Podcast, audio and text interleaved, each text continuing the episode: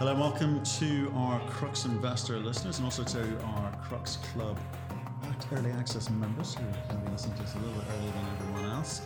We are here for our weekly catch up with Justin Huhn. Justin Huhn, the Uranium Insider. How are you, sir? Doing well, Matt. How about yourself? Yeah, not bad. Not bad. How's things in sunny, Cal- sunny California? All good? yeah, uh, they're good. Yeah. it depends on. Yeah, no, they're good. They're good. They're good. Yeah, Yeah, it just let's- the, let's the, just the, leave it there. the, really no, we we we, we got to know more. I, I I'm ringing people from all around the world, and I'm uh, intrigued by how things are getting on. So your country, just from an outsider's point of view, looks like it's imploding. what's what's the view from the street? Uh, I would say that's a pretty accurate view. Oh boy, oh boy. Um, I mean, it, but it, it largely depends on where you are. There's, it's just, it's crazy. Um, yeah, the you know, the the news reports are mainly highlighting COVID case count skyrocketing, but they're not really giving the whole story. You know, which is that the death rate has been falling, falling, falling, falling, falling. It's very low. It's now approaching just the seasonal flu death rate in the states. Um, okay. so but they're focusing on the case count and then my whole theory on the whole thing is just it's it's just political it's political warfare and the the states and the and the big cities that are that are kind of uh, that are democrat run let's say are have been absolutely imploding just chaos in the streets rioting big protests in new york city chicago seattle. Uh, yeah it's bad. It's definitely bad. And I, I don't see it getting better before the election unfortunately. But um, you know depending on where you are i mean some states are perfectly fine both politically and covid related and and my hometown in southern california is totally fine beautiful weather everybody's healthy it's literally nothing wrong if you just stay off of the news media So what's what's But- why why are they doing this? You, you, said Democrat. I was going to get a little bit political here because I don't understand enough about American politics to really comment. So you say democratic towns and cities perhaps are troubles Yeah. troublesome at the moment. But but why? Yeah. What's the what's the point of doing that? Well, I should just first say I'm not a Democrat or a Republican. Um, I consider myself pretty centered for the most part. I kind of lean sort of conservative in some areas and liberal in other areas, but um, so I, you know, the Democrats just don't have a candidate for the election. I mean, Joe Biden that's running is very clearly in steep decline with his mental faculties, which is just kind of very sad to see. Um, but there's just they, they've got nothing and and so my theory is that they're attempting to push as much chaos and misery i mean the, the economic misery that's happening here due to the lockdowns is off the charts and and i and it seems to be um, very exaggerated in the democrat run states for whatever reason and that's my thinking is the more chaos the more misery the more pain that can be created um, the more statistically likely that there will be voting for uh, quote unquote change in November. So so, so Trump is versus Trump. exactly, God. exactly. Yeah, yeah. Poor, poor So if the country if the country implodes in an election year, it's less likely that the incumbent will be reelected. Basically, is the is the angle they're taking, and it's just it's really sad to see. I mean, uh, New York is just absolutely falling apart. Crime rate is more than five xed. Uh, it's just really really sad. But yeah, I, I mean, on a happy note, it seems like even though the case count is going crazy, the you know people are generally healthy. I mean, the hospitals are doing fine. The death rate is fallen very low. Like I feel like we're getting through this. It's just not what the media is reporting, and and so I just feel like it's all political, and it's it's a bummer. but we're all doing okay, and I'm happy to see the market's doing well as well. So that's kind of a bright light in the backdrop of all this chaos. that that is I love that. So California, it's a real bummer. yeah, After the trail of devastation you've just described, it's a real uh, yeah. Wonderful, Yeah. wonderful. Well, yeah. that that's interesting. We don't get to see that. Um, you know, Joe Biden, I think you know ha, has been kind of quite a charismatic individual in the past when he was with Obama. You know, we we saw a lot of him. So what's he doing? Just just gone mute, gone into hiding, and letting nobody letting, knows. I mean, knows, we right. just haven't even we haven't even heard heard from him. He'll he'll do the occasional kind of five minute interview that is no doubt just chopped up with edits. Uh, I mean, he's just having trouble even putting together a coherent sentence, and it's it's it's really sad to see. But I just don't know what their angle is here because they're not even going to have somebody to debate. There's no debates. He's his running mate? uh, but he, he, hasn't chosen it yet. Right. Although he has expressed that it will be a woman. Just any woman. Any woman is. Okay. Just yeah. needs to remember her name. Yeah. We're good. Okay. Right. Um, let's let's move on. I I, I am. I, let's do it, please. Do it. Yeah, let's move on. Um, but I'm, I'm interested in the co- the COVID uh, your description of what's going on there in terms of like death rates are in line with the flu. I think you told me earlier. Um, yeah. Rather than perhaps what's being reported. Right. I, I, went. I went. Have to say, I went to London this week to have dinner with my daughter. It's the first time I've been to London since February, out of, out of choice, mm-hmm. and mm-hmm. um, everyone's wearing face masks and you know some cases gloves and just social distancing until you get into mm-hmm. the restaurant, in which case it's like all bets are off. And, right. uh, yeah, great, great wine, great meal, great conversation. Really nice to see her because she's she's working uh, down at Fidelity. Um, I haven't seen her since February, and uh, but since I like the last two days, I don't know if it's psychosomatic, but I'm like, I'm like, I'm sure I've got something. I'm sure I've got something. like, you know what I mean? You, you kind of you kind of yeah. project because of this fear that's being right put into you by oh yeah uh, and i'm i mean fear and stress have a huge impact on the immune system huge yeah so i think i'm that and maybe a lot of wine that is it's, it's, it's one of those two things that is causing this like slight i'm just like i'm just a little, I'm a little bit stiff here it's it's it's psychosomatic. I, I I know it is. I just need some sleep. Is what I need. Um, yeah, should we should we talk about uranium instead? Because I don't think anyone needs to hear Let's do, it. do they? No. Uh, probably not. No, no. I think no. Let's do it. No. Let's do it. No. So it's been when were you on? You were on like I think three week three weeks two weeks ago. two weeks ago, three weekends ago.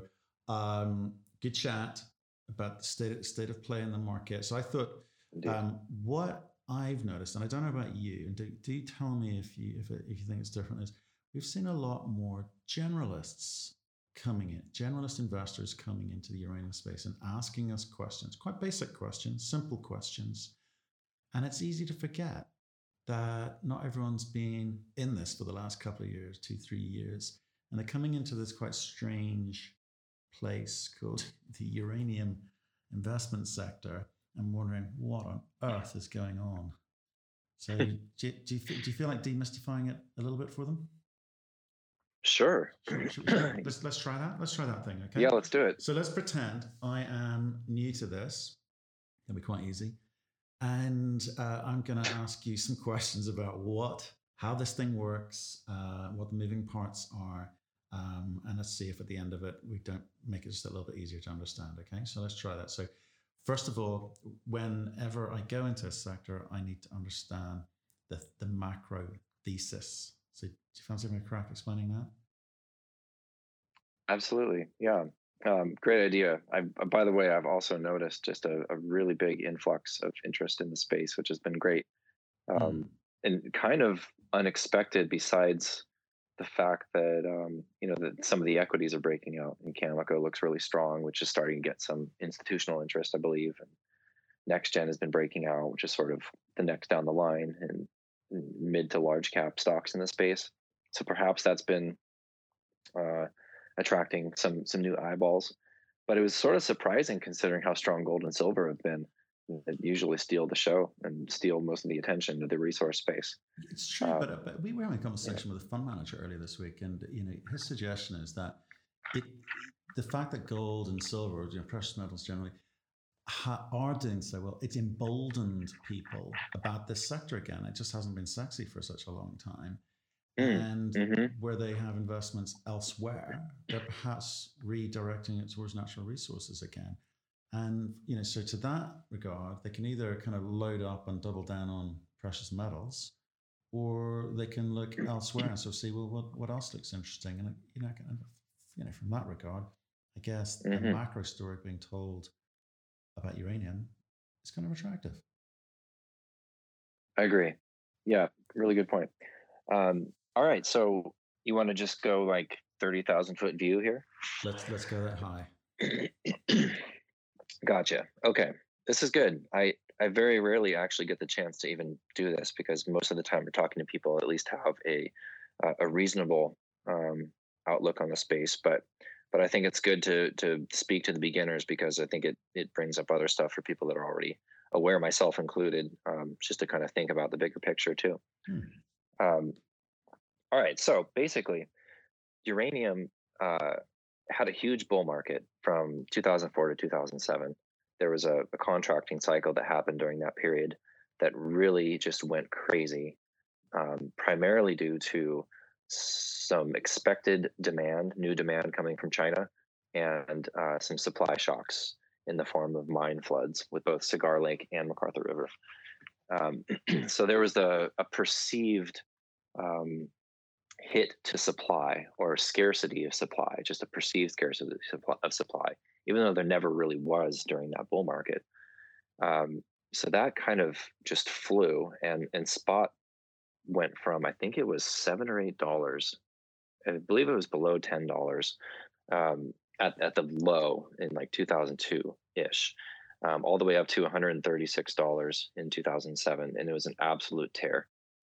Um, spot then declined and kind of came back down from the clouds, sort of in line with the financial crisis in 2008, and sort of settled back down, eh, I believe, in the 40s before it started to climb again, going towards um, leading up to the Fukushima disaster in 2011.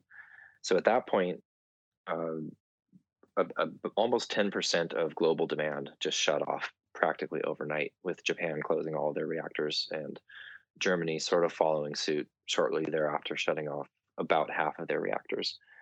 But yet we still had supply. So all of the supply coming online from from the price overshoot that led to these projects eventually coming online. Um, Kazatomprom, the largest producer in Kazakhstan, was growing rapidly every year and quickly becoming the largest producer. Um, and so after Fukushima, the price of uranium just hit the floor and slowly declined for many, many years as supply was steady and growing, but demand had had uh, had dropped steeply. So we ended up having a really long bear market, essentially from 2011 to I would say the bottom, at least for the uranium price, the bottom um, was in 2016. Uh, the equities, the bottom was probably this last March. So even though as as the uranium price started to recover since 2016 with a couple of blips, you know, it jumped up, it came back down, went back up, came back down, eventually setting sort of in the mid settling in the mid 20s. The equities just for whatever reason, did not really follow that general uptrend in spot price for a few years. I think there was there's been a lot of sentiment um, in the space of doubt, just doubt about this thing because it's been taking so damn long. We've been hearing the story since since two, since the mid teens, mid 2000 teens, that the price is below the cost of production. It has to come up. Now is the time to get in, et cetera, et cetera. And we've had these head fakes for three years in a row that really hit uh, investor sentiment. Um, meanwhile, we have this Section 232 investigation happen in the United States that started in 2018. Um, it was a petition made by UR Energy and Energy Fuels that was requesting a 20% quota for U.S. demand to be purchased from from U.S. supply, from domestic supply. And that process took 18 months from its inception to a final ruling on it, which basically turned down the request for quotas, created this working group, um, the Nuclear Fuel Working Group, which took almost another year, another nine or 10 months before they came out with their findings. Long story short, incredibly bullish outlook for domestic uranium, at least in the rhetoric. We've yet to actually see hard numbers and how exactly the government's going to move forward into implementing some of the um, some of the projections and some of the proposals. But uh, that whole that whole situation, while it I don't think it had as big an impact on the industry as people would like to believe. It had a big impact on investor sentiment because a lot of investors jumped in thinking this this Section 232 situation was going to be a huge tailwind for US miners and it brought a lot of short-term speculators, traders into the space who got who got kind of smacked down when it was turned down in July of 2019. And um, and so there's just been a lot of chop, let's say, in the sector. Um, underlying all of this is this just wonderful growth story for nuclear globally, and it's it's set to grow between one to three percent per year out, out beyond this decade. Um, a lot of that growth is in China, but there are new reactors being built, I believe, in more than 15 countries right now. Um, China being the largest. but there's this also this ESG element where um, uh, nuclear is now seen as a very important source of clean energy, and it's carbon free, um, emissions free, and and it's getting a lot of support from um, a lot of unexpected support from the environmental left. That's that has grave concerns about carbon emissions and global warming, et cetera. So we have this great backdrop of this fundamental story, and sort of bringing that all into today, we're now seeing um, a, a, sustained uptrend in the price of uranium, both in the spot price and the term price, and all elements of the fuel cycle. Um, and we're seeing now we're finally seeing the equities catch a bid, which has been very wonderful to see for the long suffering uranium bulls like myself. And we've had a really, really strong rally um, since March, since the March lows much of this has been inspired. By the way, just bump in anytime here if I'm rambling. if you have anything to add.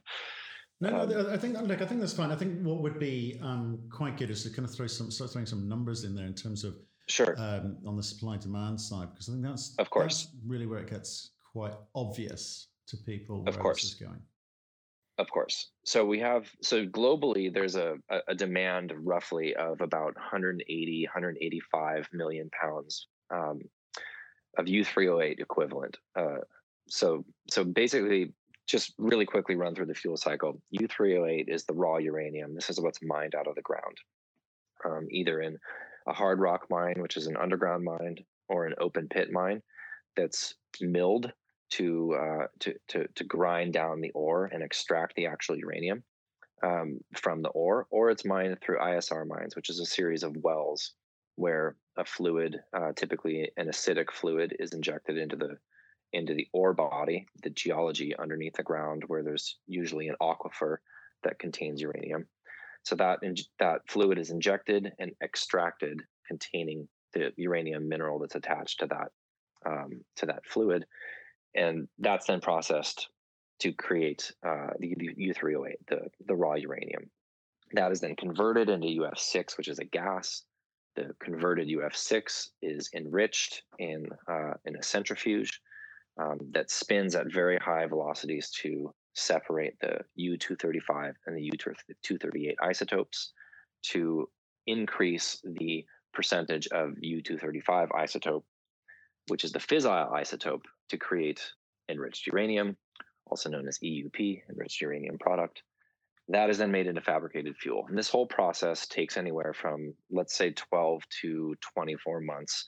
Um, 24 months is on the long end. So that would be, you know, underground mined rock that has to be milled and shipped long distances. The ISR process is probably more like a 12 month process, especially coming from Kazakhstan or Russia. So you have a, a, total demand of globally of about 180 to 190 million pounds a year and a total supply typically in the 150 range. Um, that includes mined supply. Now there's secondary supply, which is about 20 to 25 million pounds a year. It comes from various sources, primarily underfeeding. Um, w- without getting too deep into the weeds, it's just it's enrichers extracting extra uranium from the tails or the leftover material from the original enriching process. So if you take the 140, 150 million pounds of mine supply, add the add the secondary supply, you end up with about a 10, 15, 20 million supply deficit. Um, uh, actually, if you add the secondary supply, it's less than that. Let's call it 10 million pound supply deficit. But structurally, it's more like 20 to 30 million pounds um, deficit between supply and demand. The situation we're in now with COVID 19 spreading globally, we've had a number of mine shutdowns. Most importantly, Cigar Lake in Canada, which is a huge mine, an underground mine operated by Cameco that has produced um, around 18 million pounds a year. And Kazakhstan, um, Kazatomprom has shut down their well field development. So they're technically still producing from their existing ISR mines. They're still running um, sulfuric acid through those well fields and extracting uranium. However, it's at a, at a declining rate because they have not been able to drill additional wells, which they have to do uh, constantly to maintain production to keep up with the de- decline rates in the existing wells. So, if you take a look at the total supply situation for 2020, I believe we're going to see a greater than 30 million pound supply shock in addition to the 20 million pound supply deficit that already existed. So we're now looking at um, a, a, supply deficit during 2020 of potentially around 50 million pounds between supply and demand, which is huge. It's, it's just absolutely huge. huge. So yeah, okay, basic economics. When there's a supply yeah. deficit of anything, prices usually go up if that product is in demand. And you're saying this product is in demand. Uh, expectation is that prices will move.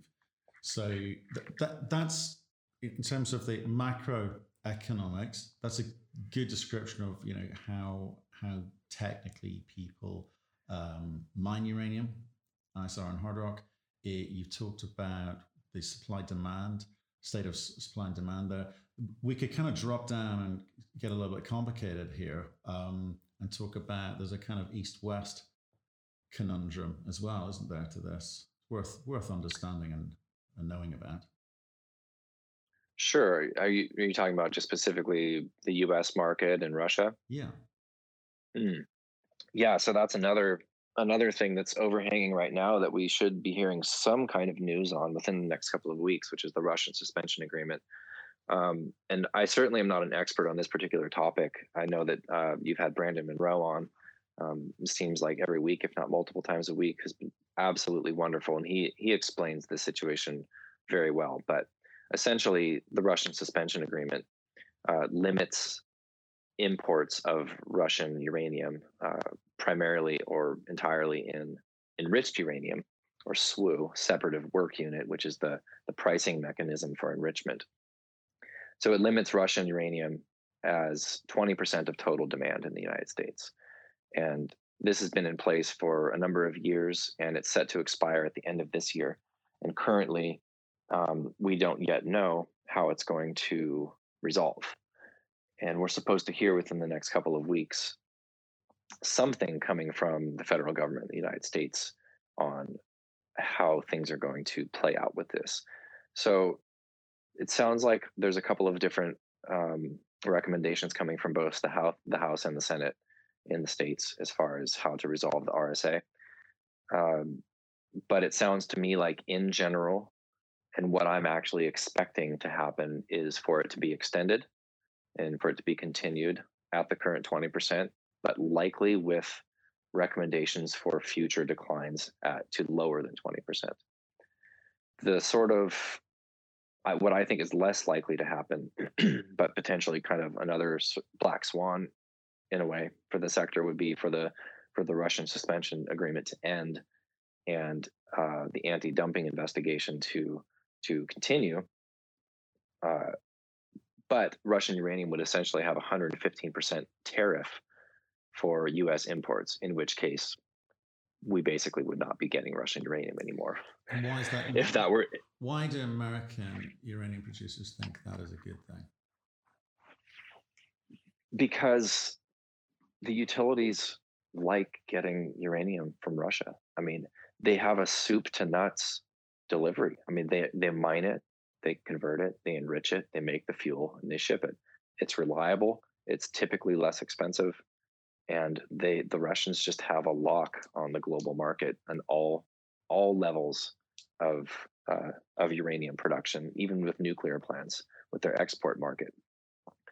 So they've been a very reliable supply of cheap uranium for you know a very very long time, and the utilities like being able to access that. And I think if it were up to them, they would be able to access more because it's it's a it's a, it's an all-in-one solution and it's reliable and it's cheap.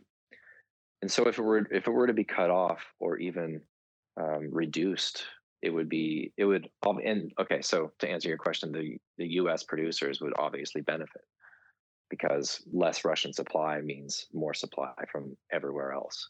And it also would likely mean an increase in uranium prices which the us producers generally need in order to have profitable operations or operations at all at this point. So, so there's this conundrum. The us utilities want cheap efficient uh, uranium, and in fact, the entire process, as, as you described, I think they also the Russians remove it. Um, that, so they want that, but the U.S. producers are saying, well, as long as that keeps going on, this cheap uranium is reducing or stopping our ability to actually mine economically at home. So, right. So what's the big deal right. about that? Right. about U.S. production being expensive? well, well, yeah, yeah, that. But also, but but but why should investors care whether um, U.S. uranium investors and uh, miners can mine economically? There's loads of uranium around the world, isn't there? Yeah, for sure. Well, I think that the whole the whole impetus for um, the but nuclear I, I, fuel I, I better say at this point, I'm role playing because the Every time I do role I play, understand. I get I absolutely understand. hammered. How stupid is this guy? Okay, so I'm asking the dumb questions. I gotta say that. Every, say everybody every knows you already know this stuff. You're you're just playing the role. I get it. I get it. Yeah. No.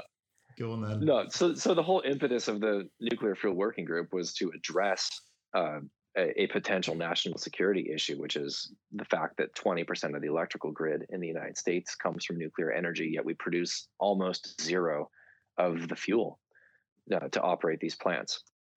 So, just coming from a um, self sustaining point of view, it seems incumbent on the, the, the government to support and for US producers to be able to produce some percentage of the fuel that we use simply for national security issues. So, so and the primary issue with Russia is that they're not necessarily um, an ally. And if that supply were to just be cut off by Russia, perhaps, or just by, you know, situations like we're facing right now with COVID, um, international reliance on on uranium coming from anywhere outside of the U.S. is uh, potentially a national security issue to the to the electrical grid. Okay. So, so, so reinvigorating hmm. the miners and the whole fuel cycle in the U.S is something that the government is interested in supporting at this point for national security reasons. Okay. Right. So, I mean, it's worth sort of saying that this is a very small market. If you compare it to gold or any of the base metals, this is a very small market, about 10 billion bucks worth at the moment. Um, so it, it's right. little things can affect it greatly. And therefore, it's important to understand all the moving parts. That, that's why we're kind of going through this, you know, back to basics Indeed. approach to it.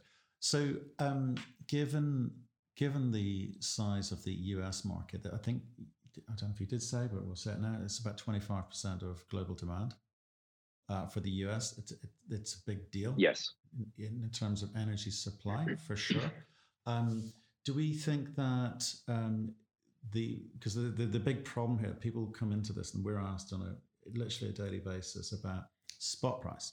Okay. So the spot price of right. uranium is important, but there's also something called term contracts. Maybe you want to sort of again simply explain what, what that is and why, again, US uranium miners are concerned about uh, the price of uranium. Sure. Um, so, uranium is generally purchased and sold through both the spot market and the term market. And so the spot market is is uranium that is delivered within a 12 month time frame, and it's which is kind of a long time for a for a quote unquote spot market that that is meant to be more of a sort of just in time market of what's mobile and available for sale out there right now and at, at what location and how much are you willing to pay for it. The spot market is what is generally in the investor's um, view.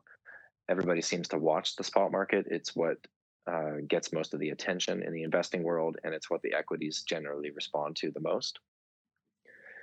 Uh, the term market is is is you know short for long term and and it's deals with contracts for delivery well anything more than 12 months. But typically these mid to long term contracts represent the bulk of the total amount of uranium that utilities purchased so it's it's kind of it's interesting because the term market is arguably more important to the nuclear sector. It's um, it's the way that producers can secure contracts that can guarantee um, cash flow essentially to support their mining projects, and it's a way that utilities can secure fuel for their plants for a number of years out into the future. So it, it, it actually it, it's crucial for this sector um, to rely only on a just-in-time situation for uranium. It just doesn't work, uh, primarily due to the long time frame it takes to, you know, I mean, in some cases, decades to explore for uranium, to build a mine, to extract it, and to get a, get a mine up and running is years and years and years and years for a greenfield project. So these term contracts really go a long way to secure a market for producers and fuel supply for for utilities. Um, what's happened essentially is the term contracts that were signed, let's say 2006 to the mid 2000 teens, are slowly starting to come off. But in the later part of the 2000 teens, there was a, a, a lot of spot market purchasing because Kazatomprom um, had absolutely flooded the market with cheap uranium, and we had the oversupply that I talked about earlier, just a supply greater than demand for many, many years. Um, and so the term market really died down, and the volumes in the past five years have been substantially less than they were um, during the previous cycle. The spot volumes, they're um, on the other hand, have risen a lot. And what we're seeing right now is is a pretty big jump in spot volume, especially this year relative to previous years. Uh, primarily due to producers buying. So Cameco has been um, has had their McArthur River mine offline since 2018, and they've been a, a substantial buyer in the spot market. Uh, they did intentionally. You know, the, the prices had gone so low, they still had a lot of contracts, and and they felt that they could fulfill those contracts by uh, not only their Cigar Lake mine that was still operating at the time, but they have a JV with Kazatomprom in um, in Kazakhstan, uh, Inkai, which is a, a, monstrous ISR mine. So they have that production, or I should say, had that production, um, plus the spot market in order for purchasing to fulfill those contracts, which they, they they've been doing for two years now.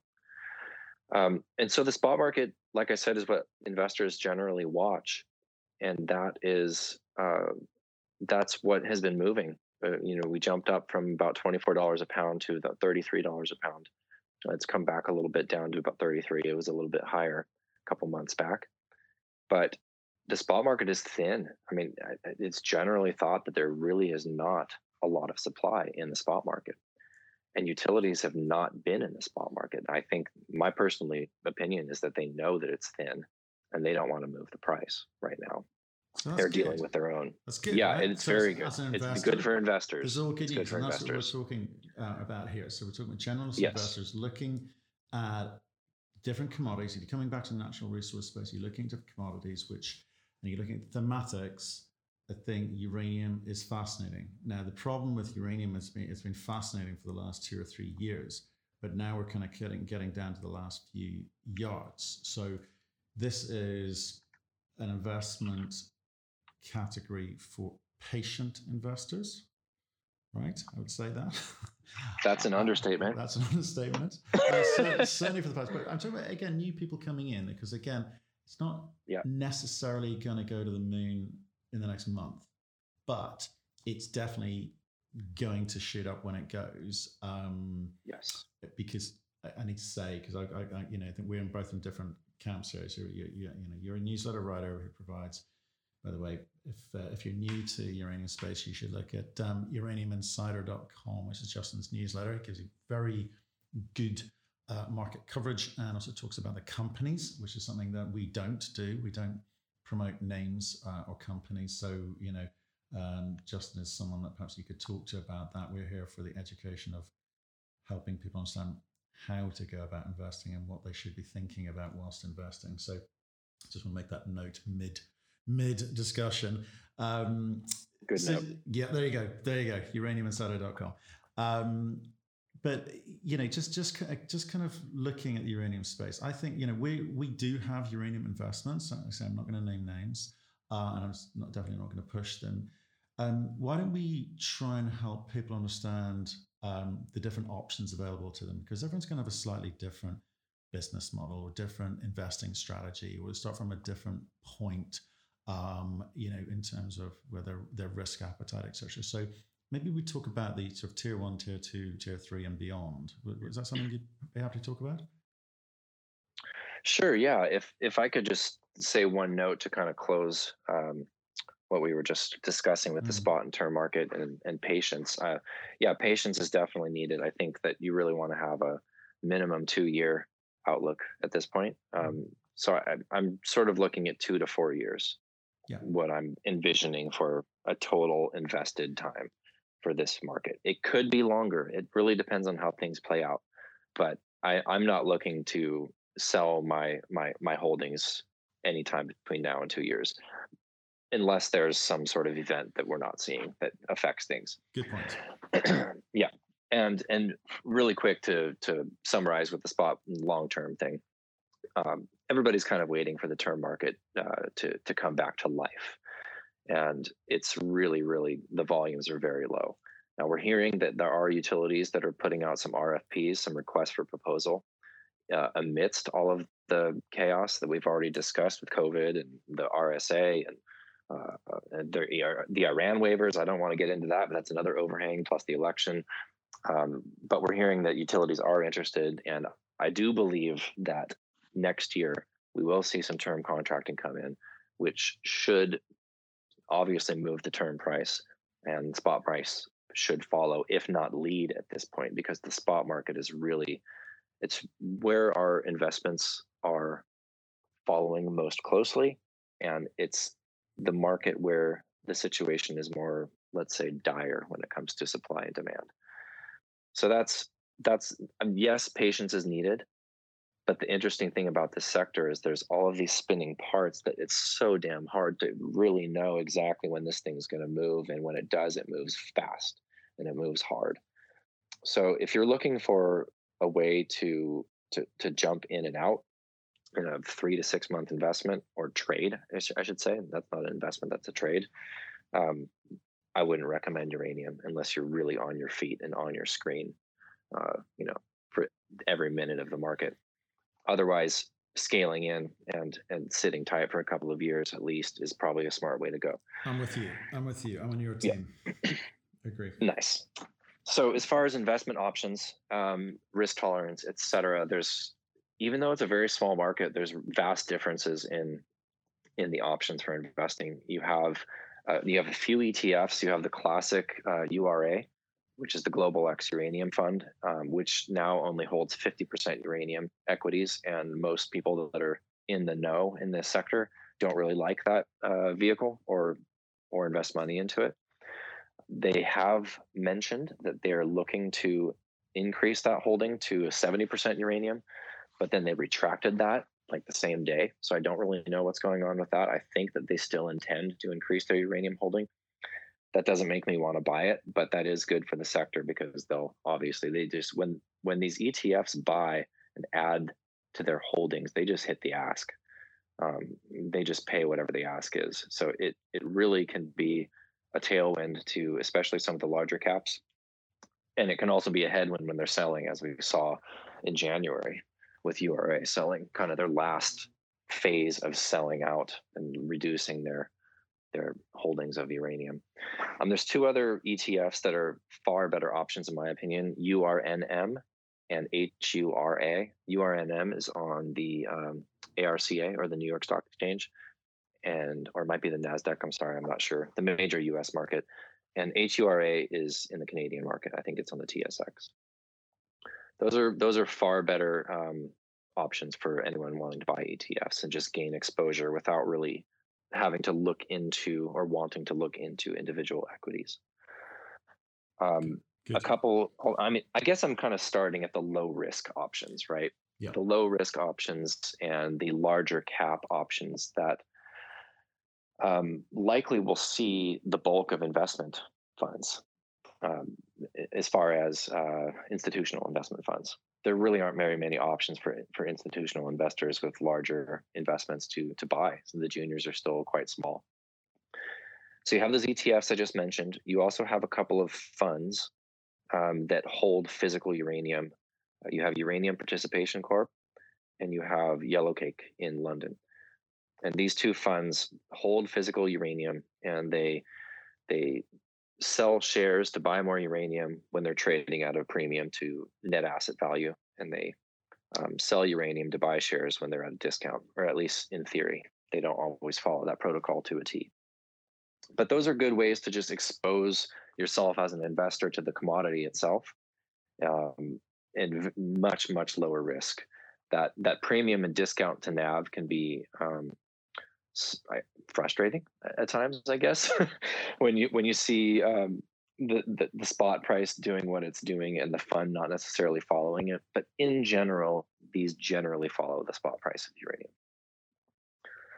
Um, then you have the large caps, Kazatomprom, um, that trades, I believe, on the London Stock Exchange, that is the biggest producer in the world, and Cameco. Uh, Cameco is, uh, I think, in my opinion, a really good option for anyone wanting, wanting low risk exposure to a large cap in the sector. Um, and it's it's definitely the darling of institutional investors. Um, and then you have a number of let's call them. It's I mean it's funny to call a mid cap, you know, with a few hundred million dollar market cap. It's it's it, traditionally that's a smaller cap with. I think well I think regular stock. Let, us call them let's call them tier yeah. tier two equities. Yeah, yeah. So tier two, you've got the NexGens, the Denisons, um, I, am missing a couple of others. Uh, you know, Energy Fuels is kind of up there. Fission, um, a number of those stocks kind of in the mid range, and these these still have a decent amount of volatility, even though they're in the mid range the market cap level. Um, and then you've got a, number of juniors. I mean, everybody else is under a hundred million dollar market cap for the most part. With oh, Uranium Energy is one. Um, Ur-Energy is kind of up there. Uh, but then you have a few dozen juniors at varying levels, going from a couple million dollar market cap up to a hundred. And there's huge differences in these companies. And if you're going to invest in the juniors, I highly, highly recommend that you look deeply into the companies before putting all your money into these baskets. Um, they're all over the map when it comes to how they're managed, when it comes to the level of dilution, the share counts, the balance sheets, the amount of debt they have um, the, the management's experience. I mean, you really don't want to just go all in on something you don't understand in the junior space because you really can get your ass handed to you. You could get lucky and you could do a shotgun approach, but if that's if that's the way that you want to jump into here, you might as well just buy the ETF, in my opinion. But there are a handful of juniors and uh, a number of them that I recommend in my newsletter that, in my opinion, show huge, huge upside, far greater than the mid caps, large caps, and the ETFs. But obviously, they come with more risk. So, and that's where I'm primarily invested because I'm okay with that risk based on the amount of money I have invested and my age and my risk tolerance and all of that, my goals as an investor, etc. Uh, so that I guess that's kind of an overview without mentioning a whole lot of companies specifically. Um, yeah, I mean, I, I think, I think it just that, might, might be worth just again just talking, just like turning the volume up slightly on a couple of things you said there, which are there are lots of companies um, in the space, about what is it, 45, 50 or so companies growing by the day, um, where you need to understand what your risk profile is, what your risk tolerance is, and what your needs are. Because some of these companies have been producers in the past and just need you know the, the spot price to come back to you know something which allows them to mine economically again. Some of these are large cap, but you know long time um, to production because they've got permitting issues or they need to raise lots of money for their capex. You've got others, but they have gr- very high grade, large deposits. You know, very exciting. So th- those are all good in their own way, but they're going to they've got different delivery times for you as an investor. You've got companies with very low grade, but may get into production because they've got much lower capex. You've got yeah. um, companies which seem to have all the right parts in terms of studies and so forth, but don't have a lot of capital. They don't necessarily have management teams who have produced or sold into the uranium space previously. And, and all of these things have, you, you could almost rank each of those things in terms of importance against your own risk tolerance. So all of the above may be fine for different people, but they're not going to be fine for um, you know some people. So you just you, you really do need to uh, understand those components before you, as, as you just said, Justin, before you kind of place your investment against a, a company. And if and if you don't have the appetite or you don't uh, want to put in the the work to do that, then an, an ETF is probably makes a lot of sense. And, and you know, ETFs have been very very popular over the past few years because it just takes the effort out of it. So yeah, so hundred percent. I think that's a good good summary. But for people who you know have got the appetite to do their homework and, and look at these things and really really study it, you're going to get more leverage, obviously, down with some of the assets which purportedly have a little bit more risk to them, but have every chance of actually, you know, driving that share price, of delivering the you know the usual you know across um, the, the, the scoping studies, the the um, everything that they need to deliver to get this thing into production at some point down the line to be able to get financing, get, right. get term contracts in place, and and and yeah, each each of those steps brings value to the company. So you just need to just step and think you know, have you got the ability or appetite to do that? If not, go ETFs. There exactly. Exactly. So that's yeah. that's not a, that's not a bad little summary. It's not a bad little summary there, Justin. Um, yeah. What's, yeah. what's, what's your and, view on this? You, you said you think that term contracting will come back next year. When? When do you think it's going to come back? Um, I don't think anybody really knows, hmm. to be honest. I mean, I think that we can we can gauge um, where utilities are at on average based on their inventories and their um, obvious lack of of action in the spot market uh, this year. Um, so, I mean, the U.S. utilities have on average about two years of inventory of U3O8 equivalent, and so those inventories can be in U3O8 and UF6 and EUP, fabricated fuel. Um, I think generally speaking, those inventories are held farther up the fuel cycle, not in U3O8. But knowing that the fuel cycle does take time to go from U3O8 to fabricated fuel, at least 12 months, and probably more like 18 or more. That, in them having two years of inventory, we know that it's got to start soon. And so they have options, um, at least in the short term. We don't know exactly how much UF6 is out there, but we know it's definitely more out there than is available in the spot market for U3O8. So I think that the utilities in general are going to deal with the existing overheads this year, overhang, excuse me, um, with the Russian suspension agreement and the election, the Iran waivers, and COVID nineteen. They're still, you know, focusing on safe operations with their with their workforce and keeping the, the plants running safely and all of that. That's kind of priority one. Knowing that they do have a decent inventory, it, then so two years of inventory is on the low end. That's historically low. Typically, they have more inventory than that. So we know it's on their radar, um, and that's on average as well. I'm sure that there are some utilities that have one year, year and a half, and they need to be buying soon. There's some utilities that have two and a half years or maybe more. So I think that they're going to deal with all of these overhangs. They're going to get through the coming year. They're going to potentially go into the spot market to see what they can find.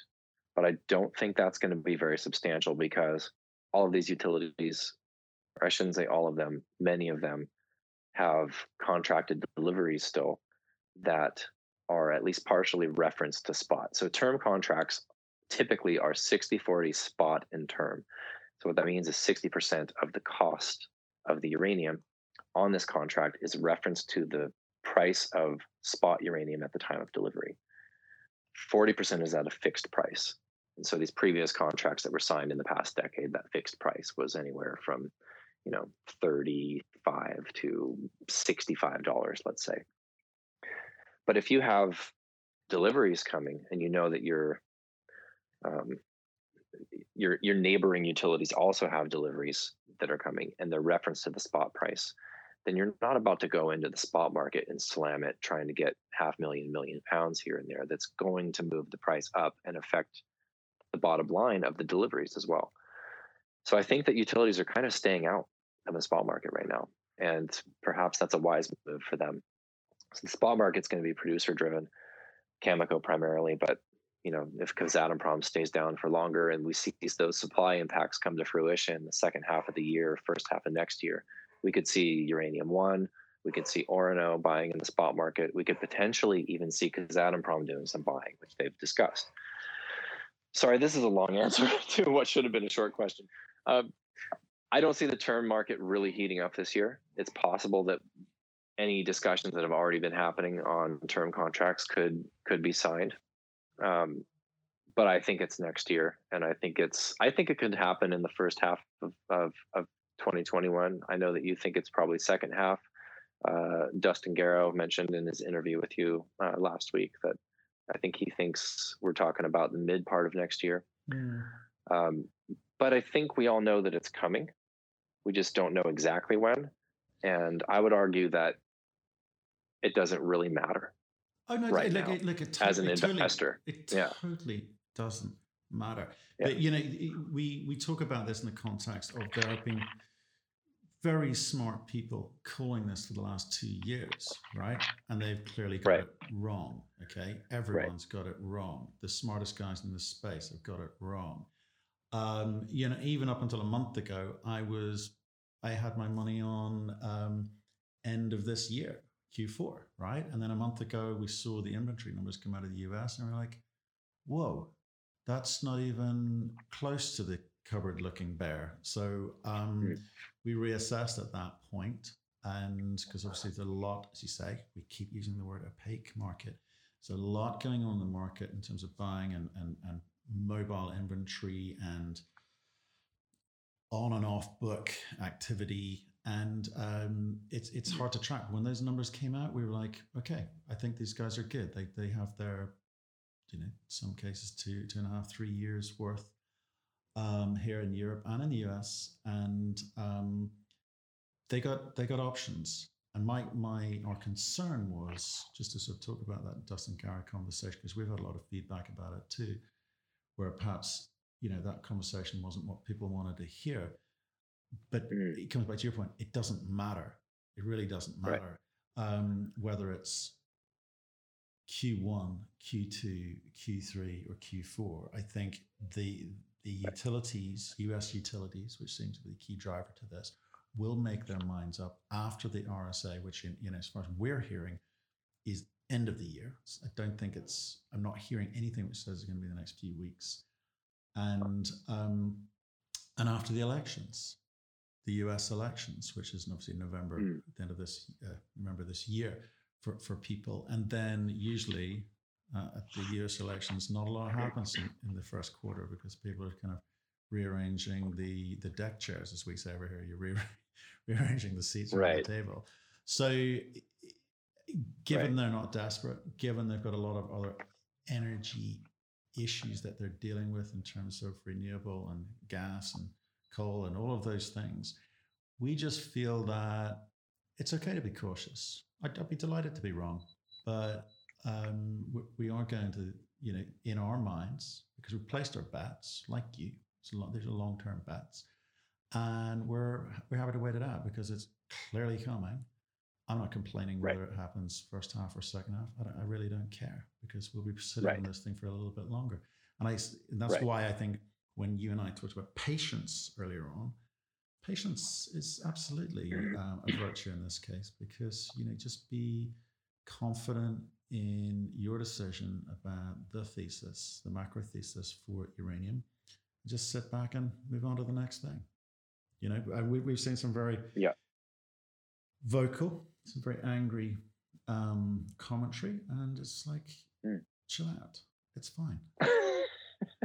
It's I need I need to I need, you need to use some of your Californian lingo on them. Just say it, it's gonna be okay. It's, it's okay, guys. yeah, yeah. Good. Well said, Matt. Yeah, it's the you know I mean, like I said, the term contracting is crucial for the sector, and but it's not necessarily or even remotely directly linked to our investments.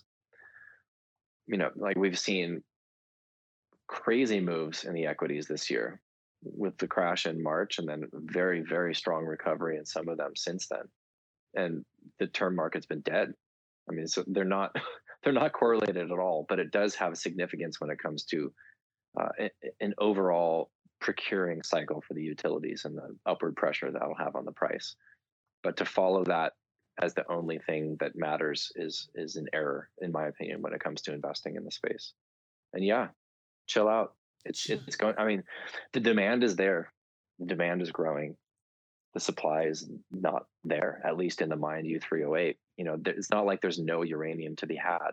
It's just that this thing will catch up. It it is going to happen, and it we will see higher prices, and it will drastically affect the equities. I mean, that's kind of where I see it. You know, it sounded, it sounded really much cooler Yeah. when, when a Californian said chill out. Really did. I, I felt relaxed. As soon as you said how would you how would you say it over there? I don't know. I, I, this, uh, this Irish brogue, everything just sounds angry. Just, just chill out, right? That Sounds- works. Sounds like Yeah. an implied That's universal. Yeah. It's- it's- it sounds like I'm gonna come after you if you don't chill out. Um, well, just I think that was a fantastic romp through for certainly for I think new investors and new generalist investors to uranium. I think that that's covered a lot of bases. Like you know, this is like all things. If you don't do your homework, you know you you shouldn't be spending your money.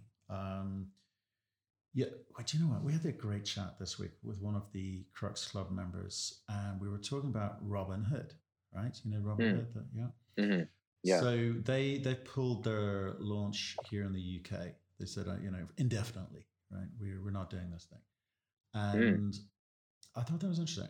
Big, and and I, and I think a good thing. I, I'm not a fan of Robin the Robinhood as it in its current incarnation, okay? Because I think it's giving access to a lot of people who definitely are not going to do their homework. It's kind of like the Instagram crowd who just think this is like Right. a very casual, easy thing to do. Just press a button and you're a millionaire. And you know, we've we've read some horrific stories where people have kind of done Yeah. that and lost lots of money Yeah. and they've committed suicide. And I, you know, Yeah. you know, there, there, there's there's there's a number of those stories floating around, and that that's Right. deeply upsetting and and, and uh, unfortunate for those families. But the regulators need to get a grip here because a few things are going to happen. I think it's going to be instantaneous, uh, m- you know, money swishing around for lots of companies from people who have no idea what they've just done.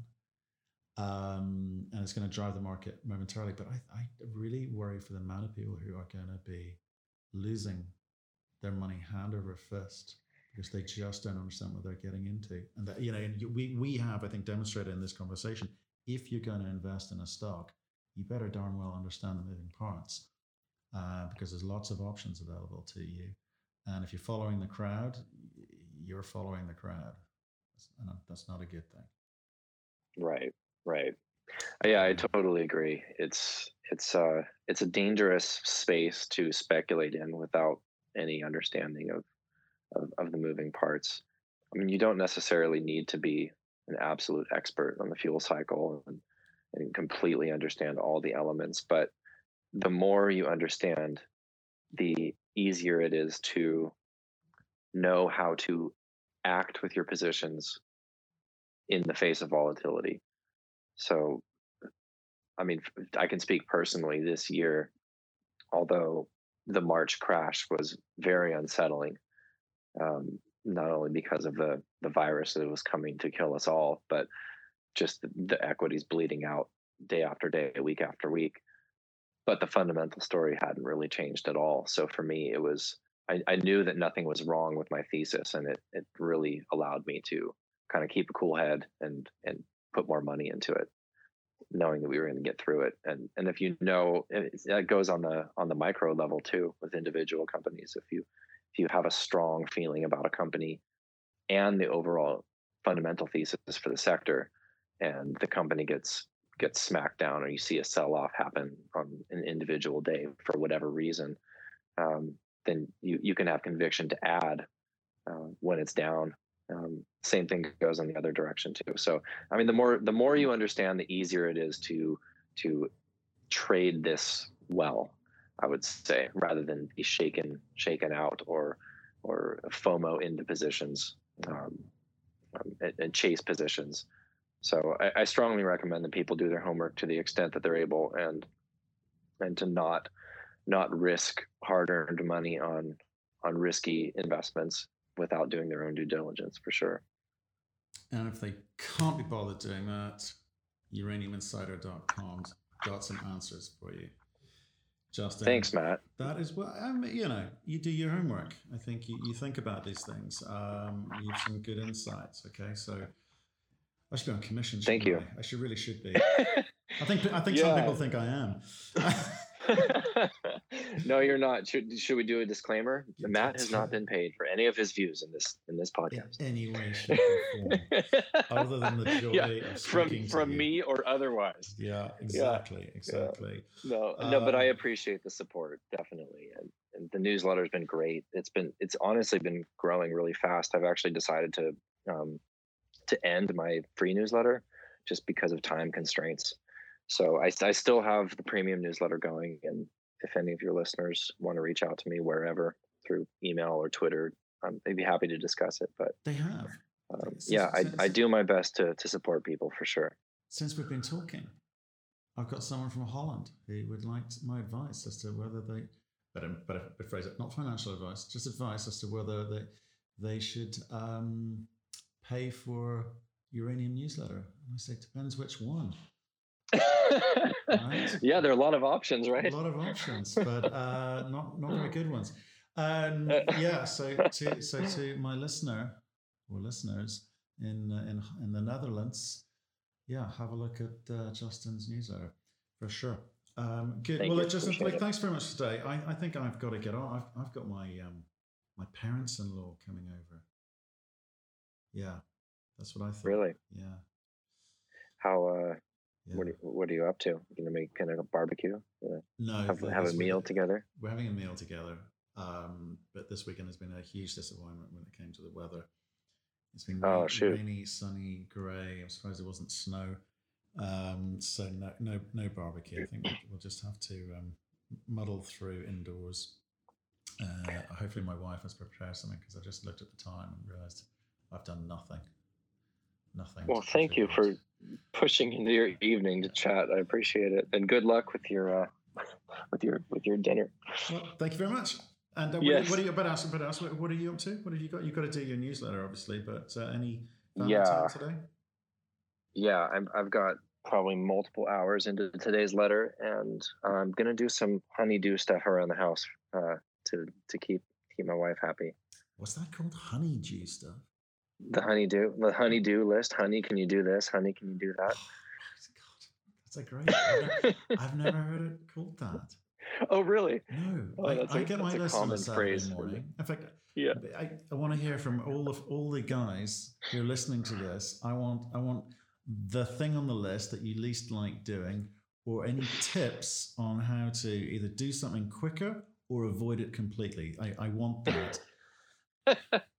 guys, we've got to stick together out there. I want those ideas in, please. Yeah, it, indeed, indeed. you back me up on that? Yeah. Yeah, okay. The, the honey-do list is a very important part of a healthy marriage, Matt. It really is. Uh, tell, tell me about it. Tell me about it. it's been mine's been going for uh. 20 years. It looks like no, it doesn't look like it's abating. I'm pretty sure that list should be finished by now, but apparently it just never ends. It's like these websites with the infinite scroll. It just you, you tick off something at the top and, Mm. and, and something's just added to the bottom. It, it won't end. But it, it won't know, end. we It won't end. Like I, It's a a trade-off. I, I look forward to going to work on a Monday morning. I, I need you to know. My wife, my wife doesn't listen to these. She'll she she'll never hear this. uh, I, I look forward to going to Monday morning, have some some some level of um, you know esteem, which which is not what I get from my wife and children at the weekend. And I, I think there are many many many men in the same boat. We're all at sea Oh. together, right? it's a thing. It's a thankless service, isn't it? Right, Justin. I better let you go, buddy. Thanks so much, and we'll speak to you again soon. Sounds good, Matt. Have a great night. Cheers, Thank you. Bye.